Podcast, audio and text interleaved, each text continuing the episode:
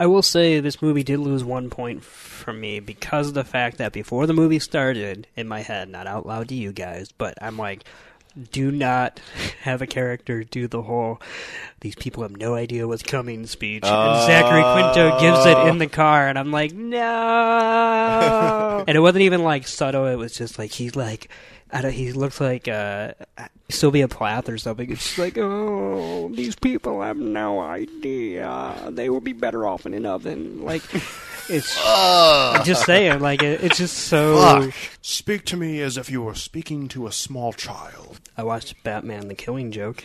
Yeah, I saw that. So you loved it.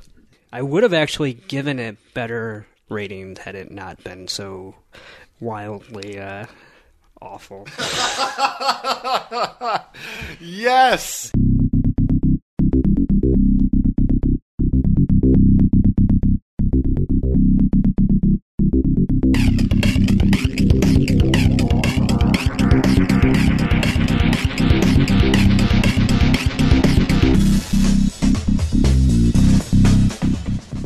Welcome into Film Tank, the weekly podcast that covers both new and classic cinema.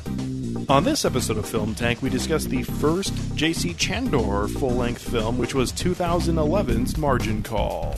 Oh, Mr. Sullivan, you're here. Maybe you could tell me what you think is going on here. And please, speak as you might to a young child. It wasn't brains that got me here, I can assure you of that. If you would like to get in touch with Film Tank, you can always email us at filmtankshow at gmail.com. You can also find us on Facebook, Twitter, and Instagram at Film Tank Show.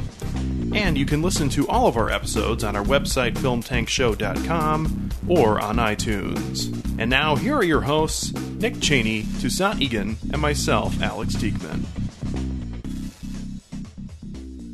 Hey there, everybody, and welcome in to episode 80 of Film Tank. I am Alex Diekman, along with Nick Cheney and Toussaint Egan. Yeah. All right. Who you gonna margin call? Who are you going to Jeremy Irons? That's Paul pretty good. Bettany. Uh, Paul like Bettany. it. I like it. I thought Jeremy Irons had a better ring. name. Yeah. You gonna margin call Jeremy Irons? You have to say in the Jeremy Irons voice, though, of course. Jeremy Irons. That is a good voice. Yeah. He has a great voice. It does. Not not me impersonating him. This is No, not, no, that is no, not good. Jeremy. Very very yeah. bad. J Dog. Yeah. Uh, we'll get more into uh, Jeremy Irons a little bit later. We're getting Uh, really into him. Oh yeah, but uh, we're we are going to actually just jump right into talking about Margin Call on this episode. Uh, this was directed by J.C. Chandor. He has not done a lot of full length films. This was his first, and he's actually uh, only done two since then, which was uh, All Is Lost with Robert Redford and A Most Violent Year, uh, which had Oscar Isaac and also Jessica Chastain, which uh, both of those are really good. A, Mo- a Most Violent Year is a fantastic film. If anyone out there uh, ever gets a chance to see it, we actually have a poster for that film in our studio. Believe It's right it or not. behind me. Yeah, I'm pretty sure it is. Uh, it's a knockoff from somewhere, but that's okay. But it's a really nice looking knockoff. well, yeah, it, it Wait, what do you mean? Not like the poster? yeah, like it's not like a like a nicely printed poster. Oh, I can see some of the I scenes, gotcha. yeah. yeah, so it's not great, but it is a poster that says "A Most Violent Year" and has Oscar Isaac and Jessica Chastain on it. So It's aesthetically appealing. we can't hear you, Nick. So I know. I'm sorry. I was looking at the poster. So, yeah, those both of those films are quite good, and if you have the means, I would suggest uh, checking both of them out. But uh, th- I this did. this for yeah, I know you've seen all of his films as as I have, and I know Toussaint's uh, going to need to catch up at some point, or Yeah. maybe he won't need to. I don't know. But this film, Margin Call, uh, follows the key people in an investment bank during a 24 hour period in the early stages of the 2008 financial crisis. Mr. Dale, these are extraordinary times, as you very well must know. I don't understand. The majority of this floor is being let go today. Eric, I'm very sorry. I was working on something, but they wouldn't let me finish it. So take a look at it. Be careful.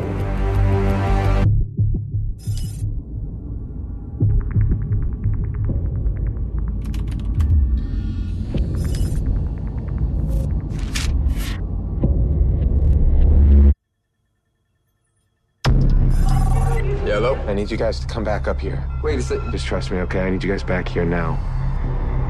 Wait a minute, what am I looking at? This figure here. Whoa, is that? It gets ugly in a hurry. Is that figure right? Looks pretty right to me. There are $8 trillion of paper around the world relying on that equation. Well, we were wrong. No, you mean you were wrong. Sir, if those assets decrease by just 25%, that loss would be greater than the current market capitalization of this entire company. How long would it take to clear that from our books? You cannot be doing what you're thinking of doing. Sell it all today. You're selling something that you know has no value. So that we may survive. There are three ways to make a living in this business be first, be smarter, or cheat. Look at these people wandering around with absolutely no idea what's about to happen. You're a very important piece of this puzzle. Are you in on this? I can tell you that people are going to say some very nasty things about what we do here today.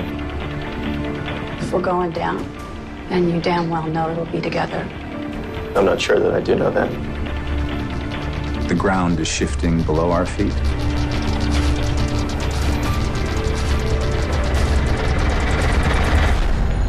Remember this day, boys. Remember this day.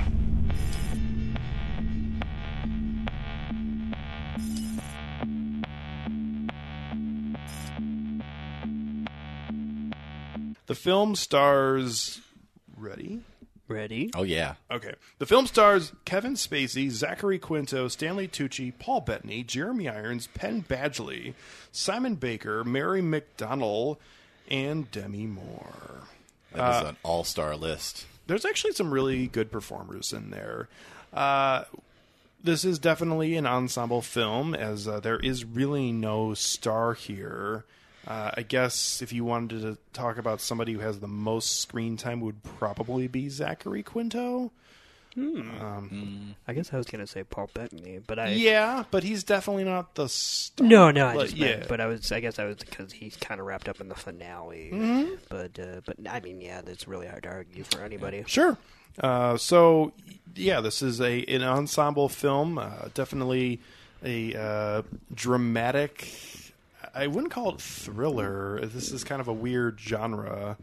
I guess this is a. It is sort of a thriller because they're so so to speak. They're racing against the clock, trying to figure out what the hell it is they're going to do. Yeah, it's a thriller in the same sense, like uh, Glenn, uh, Glengarry Glen Ross is a thriller. Like if you find it thrilling to find uh, to to see a depiction of bad people try to unload their uh, cheap ass wealth on unsuspecting victims, then uh, it is thrilling. Yeah. So Just business, man. Yeah, this is. Uh, I, I'm not exactly sure, and it's never been talked about. But I, I not like in terms of realistically, I haven't heard at least. But I don't necessarily know if this is based on one specific, or if this is more of just a general collection of different things that people thought about and did during this this time and uh, it, it does make sense, and it makes this kind of a weird non-fictional slash fictional story, uh, and it's just kind of a, a strange place for that. But all of these films that have been about this really are, you know, they are fact, but at the same time, there's obviously liberties taken all over the place with all of these uh, 2008 mortgage crisis films. I know that uh, Jeremy Irons' character, I think his uh, name is Tuld, his his last Yeah. name. Yeah, he, he's actually.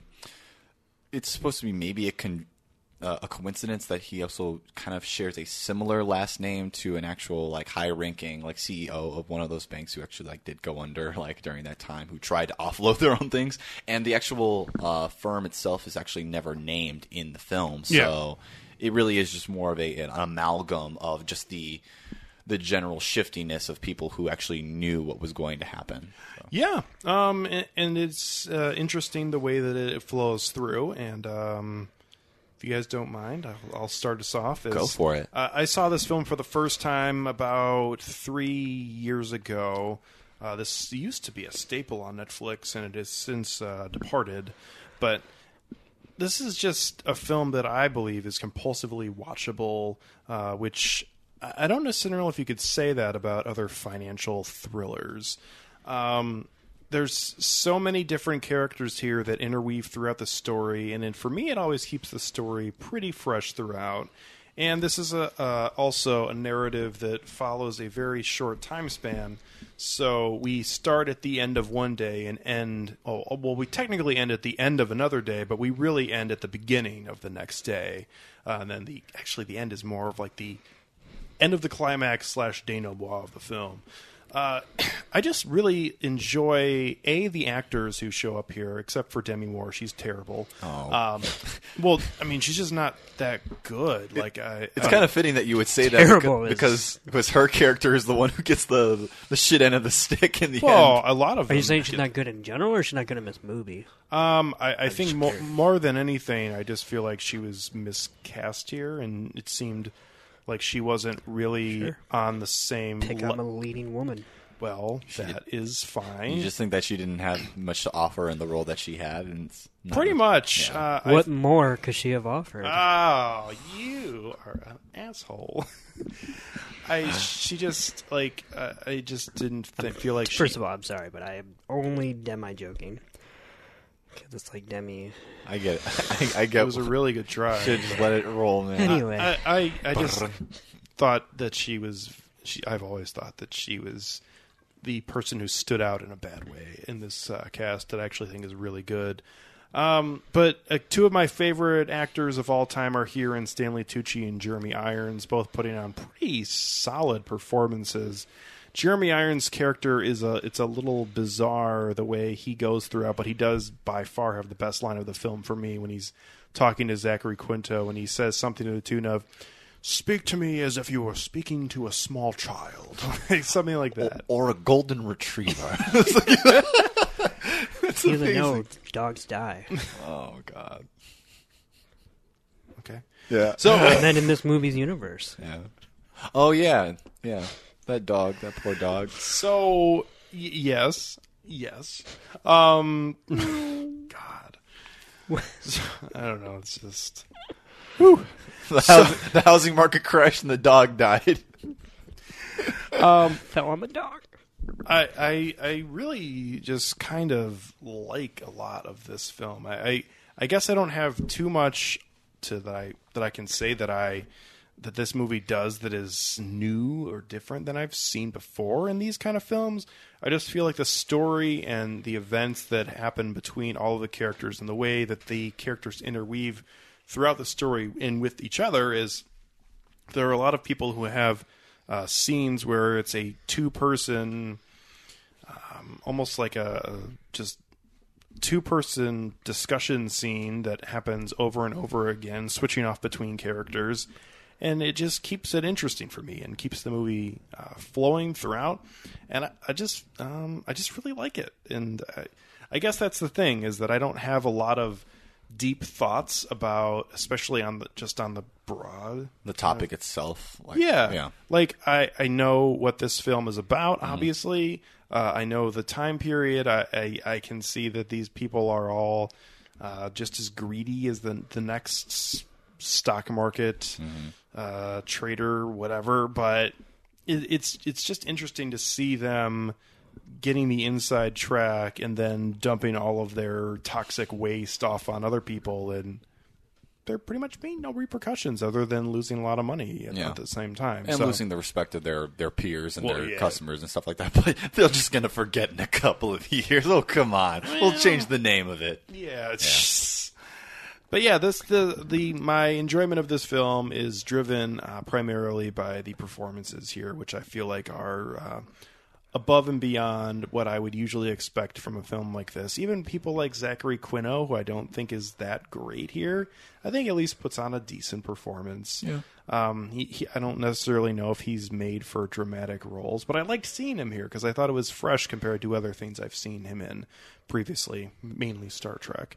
Uh, but yeah, Paul Bettany, uh, also Stanley Tucci, uh, Jeremy Irons, even Simon Baker, who isn't the best, obviously, as his career's kind of fallen by the wayside after The Mentalist. But um, yeah, I just think everyone's pretty good, and I enjoy the enjoy the script for the most part, and enjoy the story. and obviously enjoy the acting. And um, yeah, this is just a good movie that I, if it's on, we'll always sit down and watch. So that's my feelings just to start off with, and I'll pass it on to whoever wants to go next. I'll go next. Okay. I um I had never heard of this film before. Um, before Alex uh, recommended it to us, and I gotta say that I really enjoyed. it. I could totally see where you're coming from, Alex, when saying that it's compulsively watchable because I just had a blast. Like I rewatched it today, not not just because. Well, when we watched it, um, there were a couple of glitches with the actual copy that we had. That like some of the the most tense, like dramatic moments, especially like the ending encounter between uh, Kevin Spacey and his wife uh, in his old yards, like that started like clipping, so I wasn't able to like really see the portent behind that. But going back and watching that, I was like, holy fucking shit, because like he's basically just talking about why his his life sucks and why like like the dog died and like and everything that happened at work, and his wife is just basically telling him like. There, there was a previous conversation where he's like, I didn't even bother to tell my son about this and like what his son does, and he does the same exact job that that Kevin Spacey does. And he's like, you know, the market just took a really bad hit, and it's just like, you know, we'll bounce back from it. And then she just goes back inside, and he goes back to trying to bury the dog in, in the fucking ground, and then it just like smash cuts to black. And I was like, oh my god, this is just so fucked. This is. Oh man, oh the dog is the housing market. um, I, I, I love this film. I thought Jerry, Jeremy Irons was was terrific.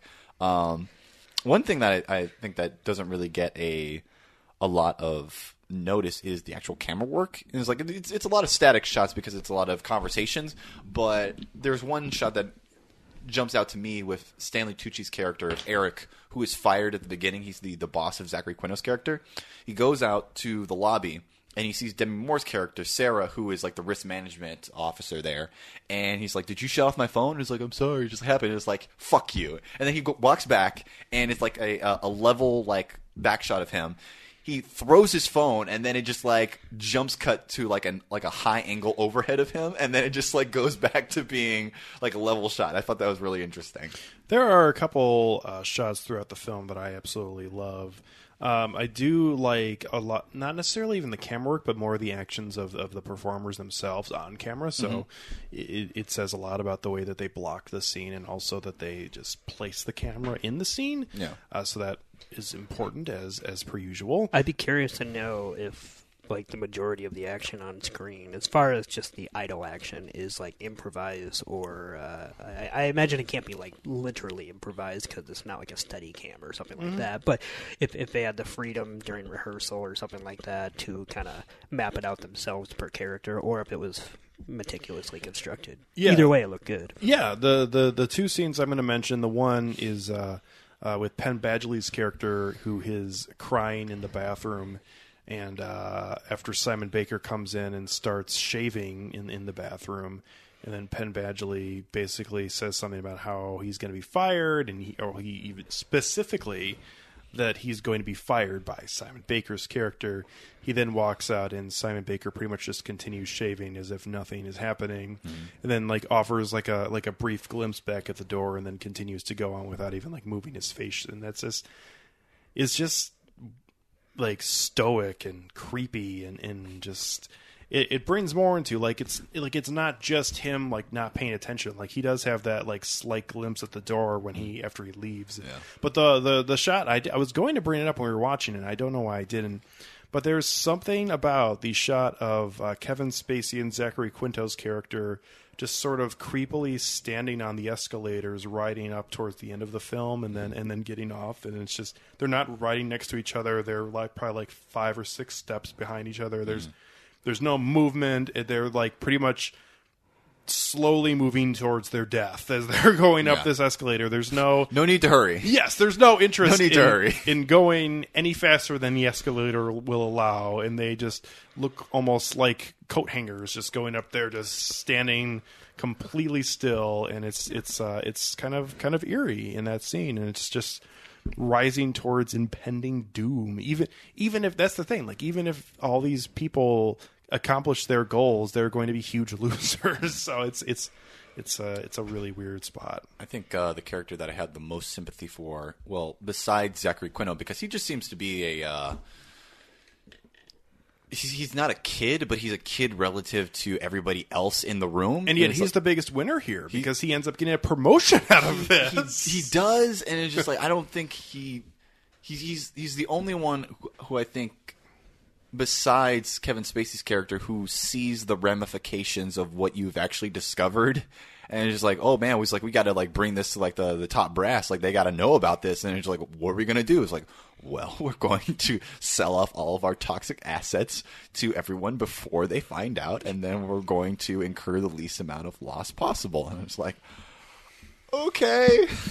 Um, Kevin Spacey seems to be the only one who actually has the uh, the the seniority and and or the balls or, or or the gumption to actually stand up to uh, Jeremy Irons' character and say this is wrong and like you shouldn't be doing this. And it, he actually has to like when, when when he gives the final speech to his team and basically says like you know if you do this you will get like this bonus like you will you will have this money that will insulate you for at least a couple of months right but Well, you will not, not a couple. I mean, they end Yeah. up each making like two and a half million dollars Yeah. because they're But not going to be able to get jobs anymore in you, this industry. You will effectively end your career. Right.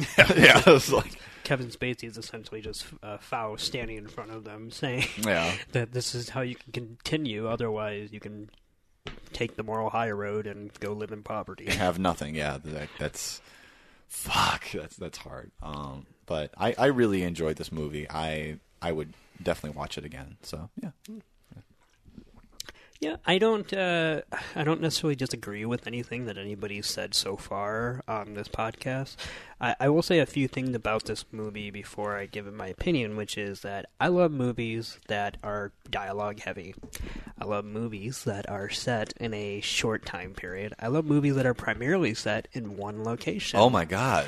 So by this very, you know, uh, framework, I should love Margin Call. I mean, obviously that's just you should love anything, but you never know when you actually watch it or whatever. Sure. But those three things. yeah, this is your bread and butter right here. Speaking my language. that said, I was a little surprised that I came out of Margin Call a little lukewarm. I pretty much don't dislike many or any aspects of it, but I never really rose to a level that kept me uh, engaged with the actual content of the film. I was kind of appreciating it without truly. Uh, enjoying it. Uh, one thing, a few things that I'll praise about it though is that uh, you guys were talking about the camera work. My favorite aspect of the visual style of this movie was actually the lighting. Uh, I love that, like especially some of the cityscapes and whatnot. The lighting seemed to be almost oversaturated, particularly when they're under actual like light fixtures, whether it be in a parking garage or uh, downtown area when they're driving. And uh, you know, and I kind of actually love the thematic resonance of that. Uh, to borrow a quote from the Mountain Goats, that the, the warning lights are bright and garish, you know, Yeah. and it's all around Oh, them, yeah. and yet they're still kind of, you know, until this day, it's finally hitting them in their retinas, like they're they can't look away type thing. So, I kind of I love that kind of visual color scheme of the movie, um, and uh, I do think that the performances uh, across the board are pretty much great. I mean, um, uh, especially two actors in particular for me, which were uh, Kevin Spacey and Paul Bettany. I always loved Stanley Tucci, but he's not really in this too yeah, much. he's more of Um, a. I mean, him and him and uh, there's a couple other people who are in this who just barely show up, even though they're get top sort of top billing. I mean, so. well used, but uh, Yeah. but not enough to really like for latch except on. for his incredible uh, bridge speech, which I always love. The bridge speech is good, I will admit. Yeah. Um, but inside it all, I was kind of left with a little, I don't know, uh, hollow feeling as to why I should watch this movie because that's kind That's of a- important, man. well, no, but I, I always kind of like like, do, am I being if I'm not being entertained by it, am I being informed by it? Uh, if I'm not being informed by, you know, and kind of go down the food chain as to what I can get out of this movie. For me, I wasn't particularly entertained by it, other than just as another example of what the medium can do. I mean, because I'm pretty much always entertained by any movie, whether it's horrible or fantastic. Um, but yeah, it, it does suffer from my perspective, having only just seen it now in 2016 for the first time, uh, from the wealth of uh, media properties that we've seen uh, deal with the same subject, and it kind of has the rights that it you know did it first in cinema at least. Um, even though that's not even technically true, I think the Company Men came out before, and I saw that when that came out. So, uh, but first, or not first, but also getting somewhere first never means that it's actually worthy. It's not a race. It's you know whatever. But Well, um, and if you are smarter or you cheat, you could also do it well. So there you go. ah, look at you. That's the tagline. Cool. oh man. So I, I, I left wondering this movie because of the fact that there have been similar movies made about whether it be the housing market or even just a financial institution in general. And I've been kind of I've been wrestling in my head like what I liked about other movies that dealt with similar subject matter. And for me, uh, what I the the reason why I came away from Margin Call somewhat lukewarm is because its focus is so heavily on uh, the problem at hand, which is not a bad thing, but uh, for me at least, then that means characters aren't as nuanced uh, for me to truly enjoy in a, like a, a dramatic level as to the fates of them or something like that. Because this movie is clearly wrestling with a problem that a is- high level concept, like, Right. That that's goes over most of the heads of of people for whom it actually affects, myself Right. included, and so it, it's hard to like really part like when you have a film like The Wolf of Wall Street that literally has to have asides with with celebrity cameos in order to You're he's talking, talking about, about The. Big Short. Fuck! I'm sorry. Damn it! I You don't have to apologize to me. How did you I- have to apologize to our listeners? Oh my god! I'm so sorry, listeners. How did I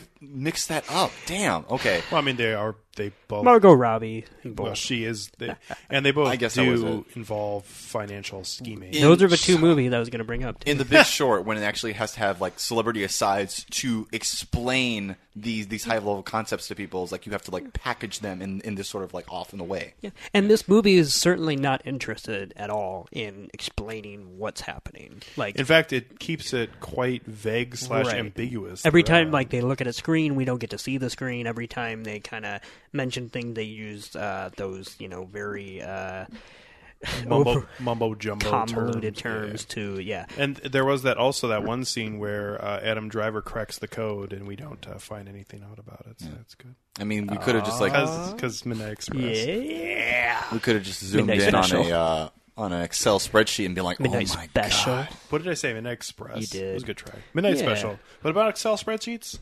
I mean, you you said that they never actually showed the screen. It's like what what could they actually portray No, on no, the no. screen that I'm I'm I'm just saying like the sh- that's the shorthand for how this movie is not interested in Yeah. trying to explain what's happening and whatnot. So that's why I'm just like I didn't know, not, I didn't know, but I I just as much as I enjoyed it, just like you said, Alex, it's compulsively watchable. This movie left me with nothing. Mm, To, this movie gave me no context to understand the larger situation at hand, and I didn't find these characters compelling enough to truly get anything out of them from a dramatic out, uh, level. Like I, I enjoyed watching it at the bare minimum, but this there's just a hollow center here that I just couldn't shake. I think J.C. Chandor uh, was kind of has seen maybe like has been influenced somewhat by like. Uh, uh, Steven Soderbergh or something, you know, because this reminded me of the way that Soderbergh uh, tries to explore the war on drugs and traffic. Now, I know that's a bigger scope; it's not one night, but the way he Can you imagine a movie about the war on drugs? We're gonna win the war tonight. It'd be Sicario. oh god. Um, but the way that like he does that with that movie or Contagion with a viral sickness, whatever, and how these ensemble pieces. But like those movies, because the scope is so big, I, I feel like I get some at least some more out of like the situation at hand. I- I don't know. I just Well- felt like it balanced the the balance between character work here and the vague, vague, vague uh, context we're supposed to have about the housing market. In fact, I wouldn't. I would barely even know that this was about the housing market if I didn't Well- know this was about the housing market. In fact, uh, there's only really one moment when it is becomes abundantly clear what they're talking about. Right. when Zachary Quinto is trying to attempt to talk about the dumbed down term of it uh, with Jeremy Irons and the rest of the board during their 3 a.m. meeting, where he says basically these are mortgages. Like that's that's the only time that I feel like it's even clued in uh, in you know layman's terms what Right. they're talking about. Yeah. And there's a few asides where people say he just bought a house, which is supposed to be dramatic irony and Yeah. whatnot. And um, yeah, there. It's just I guess the other thing I'll point out before I'll throw it back to you guys is that as far as why maybe I didn't latch on to it. Uh, is that I, I guess I would have preferred the script to be written by someone. And this is going to sound silly, but I, I feel like the the kind of person that can make a script like this work is the kind of person that should know how to write comedy. Not because the film itself should be a comedy, but you have to have a way with words and a and a certain impeccable timing, like Aaron Sorkin or uh, David Mamet, where you can truly I don't know, like just. F- flay these characters alive and just kind of I, I it never felt too tense and it never felt like it was anything other than people having a bad day at work and one that I didn't really care. You know, it's like when you're, you, you know, you have a significant other come home and they want to tell you about their day at work and you're just like, fuck, shut up. This is the most boring story ever because it's not your day at work and you don't care. wow. But, uh, yeah, I guess those are my thoughts. Um, oh my god! I'll, I'll say this about the film that I feel like uh, it at least gives the the story some sort of base for for what it's trying to do and make it relatable to to people, especially in 2011, where I feel like if you watch this film in that time period, which was still knee deep in that kind of recession era, I feel like this would be something that would be easier to latch onto because uh, when this film did come out, which actually was at very early in 2011 at the Sundance Film Festival. I mean, you're you're two years removed only from this event actually occurring. Um, so at, at the time, unlike where we are now in 2016, like I feel like it's still there still were a lot of questions that people had uh, that there were not broad answers given by other forms of the media, even if people knew they hadn't seen deeper stories like The Big Short or stuff like that that have delved deeper. And, and another thing that I will say about the story, even though I do think that of all these films, uh, other than The Wolf of Wall Street, which is a completely different animal than any of these financial thriller type films, um, I enjoy this one the most specifically because I do like how singly focused it is. Uh, I like how it only is concerned about the matter at hand, uh, about what the characters are going to do, and I think that says a lot about the story. Is that no one is really thinking about their careers or their lives or other people. All the focus is on protecting this company who all these people are employed for, and and at what cost? Because uh, as, as we see here, all you have to do is tell uh, day traders that they're going to make a million, 1.5 to 2.5 million dollars if they accomplish this task. I mean, like How much is your soul worth? well, like, like honestly though, if you were talking to just German people who were not didn't know much about becoming Nazis and were just like, "Hey, you are all going to be fucking filthy rich if you just do this." I mean, if you don't really at the time, if you don't really know better, and I think another part of it too is that it's hard for us living in 2016 to truly grasp uh, the situation with all of these people because for the most part, you know, things are going well for them at the time. Like even Mhm. though they've just fired all these other people, as we see at the very They're beginning of the film, survivors. they're survivors. A and they they don't live in a world where the mortgage crisis happened. Like they are they are what a life. Well, well, this is an unprecedented moment for them because they obviously no one had lived through the stock market crash who is trading these stocks. They are just people who showed up and just were told, "Hey, if you do this uh, in the next eight hours, we're going to give you a check for two point six million dollars." So what do you think about that? And it's just it's it's it, it's it's really something. Um, I, I will say that even though it isn't a horrible part of the film to me, and I guess you just kind of have to go through it. I find it a little a, a little hard to grasp hard on to the fact that the major action of this film is played out in a uh, minute and a half montage where all the stock is getting sold off pretty much only by Paul Bettany.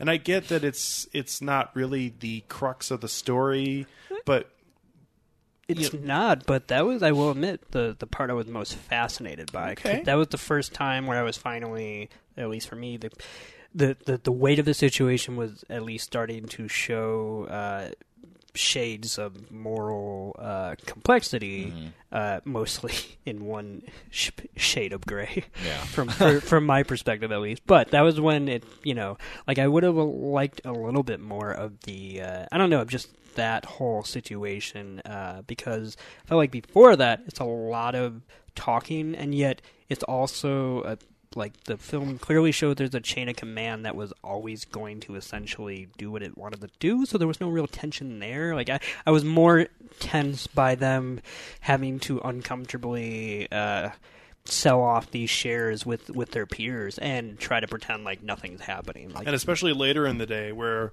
they're selling things for like 65 cents on the dollar and they're like oh we're going to lose 100 million dollars on this. And they're like i don't give a shit. Get Yeah. that shit off our books. I I thought that now that you, you mentioned that Nick that, that is actually really a, a fascinating scene.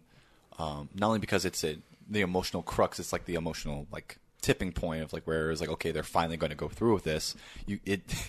In, in the course of a minute, it goes from I was like, "Oh man, what a great deal!" to "Fuck you, I know what you're doing right now," Yep. and it, it says something that that scene is compressed within a time lapse of the actual city itself. So you see how the actual day is is, is moving on, and you know from having watched the film and you know having already knew, knew the the actual like reference from real life of what actually happened that there has been a seismic shift in the world and yet within that time lapse you see that the world on its surface doesn't look like it's changed but you know that something irrevocably has happened that that will have so much impact on so many people. Yeah it's uh It, it's a really good scene. I will say this movie did lose one point from me because of the fact that before the movie started, in my head, not out loud to you guys, but I'm like, do not have a character do the whole "these people have no idea what's coming" speech, and Zachary Quinto gives it in the car, and I'm like, no. you had one thing Yeah, I, I mean, not like a true deal breaker or whatever, Yeah, I but I was just so pissed that like I thought of that before the movie even started, and there it was for you and it wasn't even like subtle. It was just like he's like, I don't, he looks like uh, I, don't even know, but Like just the way- Spock? He doesn't. Uh, what a dick but just I don't know. But he, I don't, it's just so mopey in that cab ride, and it looks like Sylvia Plath or something. It's just like, oh, these people have no idea. They would be better off in an oven. Like, it's. I'm just saying, like it, it's just so so melodramatic for a movie that's really not. So, Yeah, anyway. yeah. I mean, there are some there are some scenes of this film that are really not good. Uh, the scene with uh, Zachary Quinto and Penn Badgley in the strip club makes no sense to me. Uh, I, They're oh, living I the high forgot life, about man. that. I, for, I, I forgot about. Wait, that the movie? Like, I'm genuinely asking. movie. No, no, no. Is that the movie trying to like show that these guys have empty lives? So, like, on their break, they go to a st- like. I just did not understand that at all. uh, that and the scene when uh, Will Emerson, who is Paul Bettany's character, is like thinking about committing suicide. Like it's laid out. That was that was oh yeah, I forgot about that. Yeah, that whole. A lot of those scenes uh, that involve Zachary Quinto, Penn Badgley, and Will Emerson, uh, Dream Team. Paul Bettany, yeah, those were some of the worst scenes of the film for I me. see that. I like when they're eating breakfast. Yeah, but They that, look tasty. Yeah, Uh, no, do you it- want something I was like no I don't want anything I, I, I- I found a lot of those scenes rather unfulfilling and kind of, you know, over the top. Like, oh, he's thinking about committing suicide because of this change in his life. Like, we we haven't heard this before. Just do it already. Wow.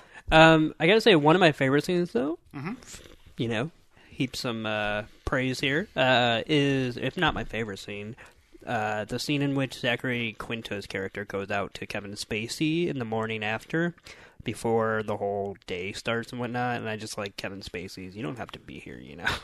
and, like, it's, and he's telling the truth, like, he's not, like, just trying to be nice or something. It's kind of like two guys that, well, not two guys, but he kind of wants to be alone, and um, yet they're the only two guys that are probably morally conscious about what's happening. Um, maybe not the only two, but uh, they're on the same wavelength at least. Uh, I don't know. I just like that quiet, understated scene between the two of them. Do you think that Kevin Spacey was solely cast to have his two monologues here? Because that's the feel I get. I could see that. He's a he's a dramatic actor. It like- certainly seemed like he, uh, like uh, J.C. Chandor, wanted Kevin Spacey to come and take Alec Baldwin's role from him in Yeah. Glengarry Glen Ross. I was waiting for him to say "coffees for closers." might as well. I mean, though the two monologues, the short one towards the beginning, and then the the bigger one at the end of the film, seem like the only times that Kevin Spacey is actually giving what he gives as a performer to this film. The other times he's just kind of there. Not that he's bad or anything like that, but he's just kind of doing whatever the. What you didn't feel the, the pathos coming off of him when he said, "My dog's dying. I don't know what to do." Or he spent a thousand dollars Yeah. keeping alive. Also, I want to apologize to both of Oh. you uh, for the numerous housing market jokes. Dude, are you kidding me? That is actually I, I was actually going to say that if you can watch this film with a couple of like snarky film critics, you should because it was so much fun.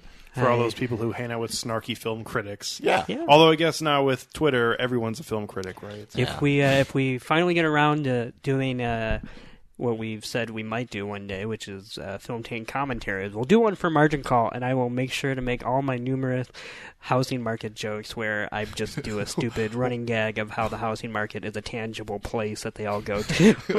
Quick to the housing market. Oh no, it's collapsing. It sounds like something like Robin from uh, Yeah. would be like, "Quick, Batman to the t- to the housing market." oh, we got to do one for Batman Begins too. Bruce, your heart. Here we go. Yeah. Oh boy, Yeah. We got a lot on the docket. Yeah. So, uh, other thoughts on on Margin Call is I really don't think that this is a film that has that much to discuss in depth. This is those more for me just a film that I really wanted you Definitely to not watch. as much as uh, the film that we're going to be doing next week. Well, we'll we'll get to that in a few minutes when we we, we discuss. I just wanted to say gonna that so that way when the listeners get to Oh yeah, when we uh, when They'll we agree with me. when we tease what we're going to be talking about in episode eighty one. That'll that'll be a lot of fun.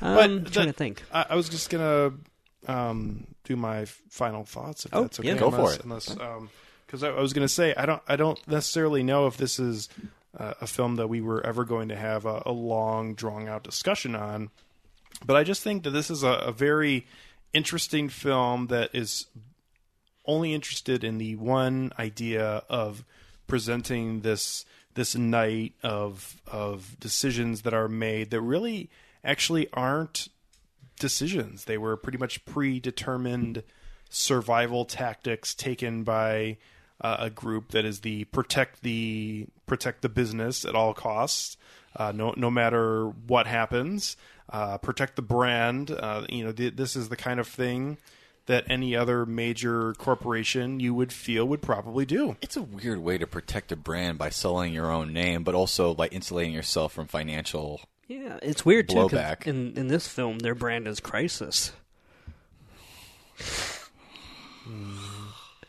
So Anyway, Um, yes, uh, I feel like like major companies, corporations, whatever, if they hit something where they needed to needed to sell off something to survive, they would. And uh, this is just an interesting jump into that. And uh, really, where this film makes its money, huh, for me, uh, is the is the actors and the characters that are, are brought in this film. Uh, the the screen uh, is filled with conversations throughout, mostly between two or sometimes three characters, and it's kept very um, personal and, and private throughout, even when it's uh, involving characters who don't really have many past relationships. So uh, it's it's an interesting uh, part of the film. Uh, however, there are definitely weak points here. Um, probably things that I give more passes on, just because I like uh, the way this film flows, and I like the way uh, the actors play the characters here. But like, there are things like the the ongoing discussion between Demi Moore and uh, Simon Baker, and also Jeremy Irons gets involved, where like, oh, we tried to warn you about this years ago, and it's like, yeah, okay, like we get it, but you guys could have done this storyline better if you were going to do it, not just half right. it. It's kind of a not afterthought, but it's, Yeah. it's a little too subjugated to its own place. Agreed. But again, uh, as I've said uh, quite a few times, uh, Jeremy Irons, Stanley Tucci, Zachary Quinto, even Kevin Spacey, Paul Bettany, all putting out wonderful performances here in a, in a film that is just fun to watch and is a is a nice two hour financial thriller film that um, I think uh, keeps me interested throughout and uh, definitely makes me think about what uh, people would do uh, if if their business was uh, threatened in any way, shape, or form. Because I think it's easy to say, "Oh well, my personal life, I would never do you know these kind of horrible things." But when you're thinking about a job, you're not thinking of yourself as a person. You're thinking of yourself as an employee, which is kind of a, a weird, uh, a, a weird way to look at uh, the way people operate in their lives. Corporations are people, man. Uh huh. Yeah. So yeah, four out of five for me for Margin Call, as I am a really big fan. I've seen it five times all the way through now, and I will. I'll continue to watch it because it's a it's a very good film, and I highly recommend it. Moving on to Toussaint. Yeah, I think that the the core purpose of this film is to pretty much build on the wake of the 2008 financial crisis and try to dramatize this entire um, event that actually happened is like and just kind of like encapsulate within one night. And I think it did a terrific job of that. I think that the actors who really did show up in here were Zachary Quinto, um, Kevin Spacey, Paul Bettany, uh, Stanley Tucci, even though he was absent for for the the greater um, like middle part and bulk of the, the film. Like he was only really present in the, the beginning and like the, the penultimate end. Like I really enjoyed his presence overall in the film at all. Um, I I thought this was a really good movie. I, I wanted to go see it again, and I probably will watch it a second time. It's like I can totally agree with Alex that this is compulsively watchable. And even if it doesn't really do much to necessarily elucidate the, the circumstances that actually led up to the 2008 financial crisis, it's still entertaining drama nonetheless. And it really is something that I enjoyed, at least, if not seeing, but also seeing with with Alex and with Nick. Like it was a really good time. So yeah, I give it a three out of five. I'd give it a two and a half out of five. It's right down the middle for me. I, I really don't have much against it, but it never really lulled me into its uh, tractor beam. um, it's uh, it's definitely got good performances. I recommend it, even though it just didn't necessarily work for me. Um, so yeah, even though I don't really see the value in it, I'd still buy it for a dollar. Oh, that's cute. Why was there a RoboCop reference? Is this, There's is always the Paul Verhoeven reference. Yeah, always. I wouldn't buy that for a dollar. With the RoboCop remake. RoboCrap. Yeah, because Dun, dun, it's dun, the dun. Right, line 'cause he that said he wouldn't. Yeah. Well, uh, funny story about that because that line is actually delivered by Jackie Earle Haley, uh, and he would go on to play Freddy Krueger in the remake. Of, Where are you of, going with this? of Nightmare on Elm Street? And since we're getting closer to uh, October, Spooky and time. Halloween, or spooky time, as Toussaint wants to call it, uh, we're going to do more horror and actual horror films uh, coming up later in October. I don't know if we'll do one every single week of, of October, but we'll probably do at least two or three in the month of October. Uh, one film that uh, is not a good movie, uh, but is is definitely a uh, an Don't put that in my head. I haven't seen it yet. Yeah. uh huh. Is an interesting little film. Is from uh, 2003, uh, and that is uh, the last time I believe that Robert Englund played Freddy Krueger. Yep. And that was Freddy versus Jason. Oh yeah, Um, two it- titans. yeah. yeah. This Who's gonna win? uh, yeah. Uh, so this is uh, definitely a film that was made completely attempting to uh, make money off of uh, two separate brands, uh, putting them together. You know, some person sitting in a room somewhere saying, "What's the way we could cash in off of a previously popular uh, brand in in this genre?" Let's just throw Freddy versus Jason in there. That sounds good.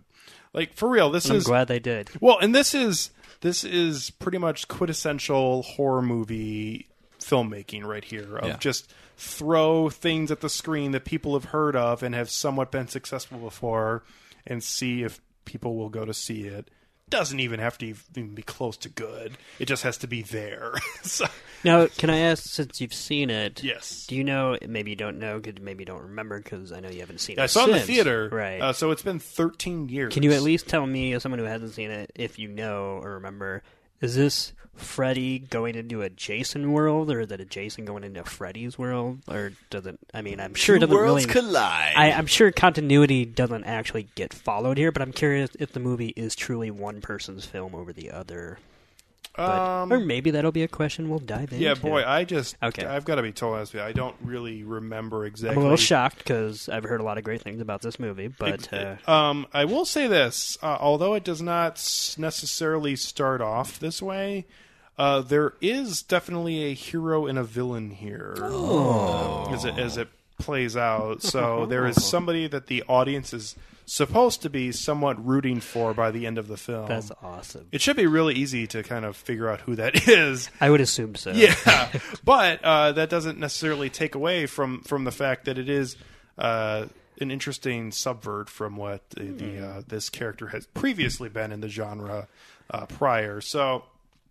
Yeah, this is a uh, this is a really goofy, stupid, pretty funny, uh, bad horror movie uh, that was completely made to just exploit the genre in all its glory, and it pretty much accomplished all of its goals, other than being successful. um, and I have to say, I remember seeing this in a full theater. Uh, there's quite an interesting array of performers here, including uh, Jason Ritter. Uh, also showing up here. Where is he? Uh, I'm trying to remember his name. Where is he? Well, I'm looking through the list. Like, Get there- in here. There's like there's like there's another person who shows up that's somewhat uh, recognizable, but I can't remember who who it was right now. And also uh, Kelly Rowland uh, from Destiny's Child. Uh, I'm a survivor. Yeah. Gonna make it. uh, she uh, plays uh, one of the uh, I don't know if she's a teenager or she's just one of the characters who ends up being sought after by Freddy and Jason in this film. But there is a award jerks. an award winning line delivered by Freddy Krueger towards her in this movie, and then she in turn delivers an award winning line to him, uh, and it is just quite a collection. So we will definitely get into that and into the rest of the film next week, uh, as that should be quite the fun episode. If you have any thoughts on Freddy versus Jason or Margin Call, quite the interesting little difference there, you can always send them on to us at filmtankshow at gmail.com. Or you could find us on our website, filmtankshow.com, or on iTunes or Stitcher, where you can find all of our episodes. And you can find us on social media as well at Film Tank Show on Facebook, Twitter, and Instagram. So, from Nick Cheney, Toussaint Egan, and myself, Alex Diegman, thank you very much for listening to this episode of Film Tank, and we will catch up with you next time.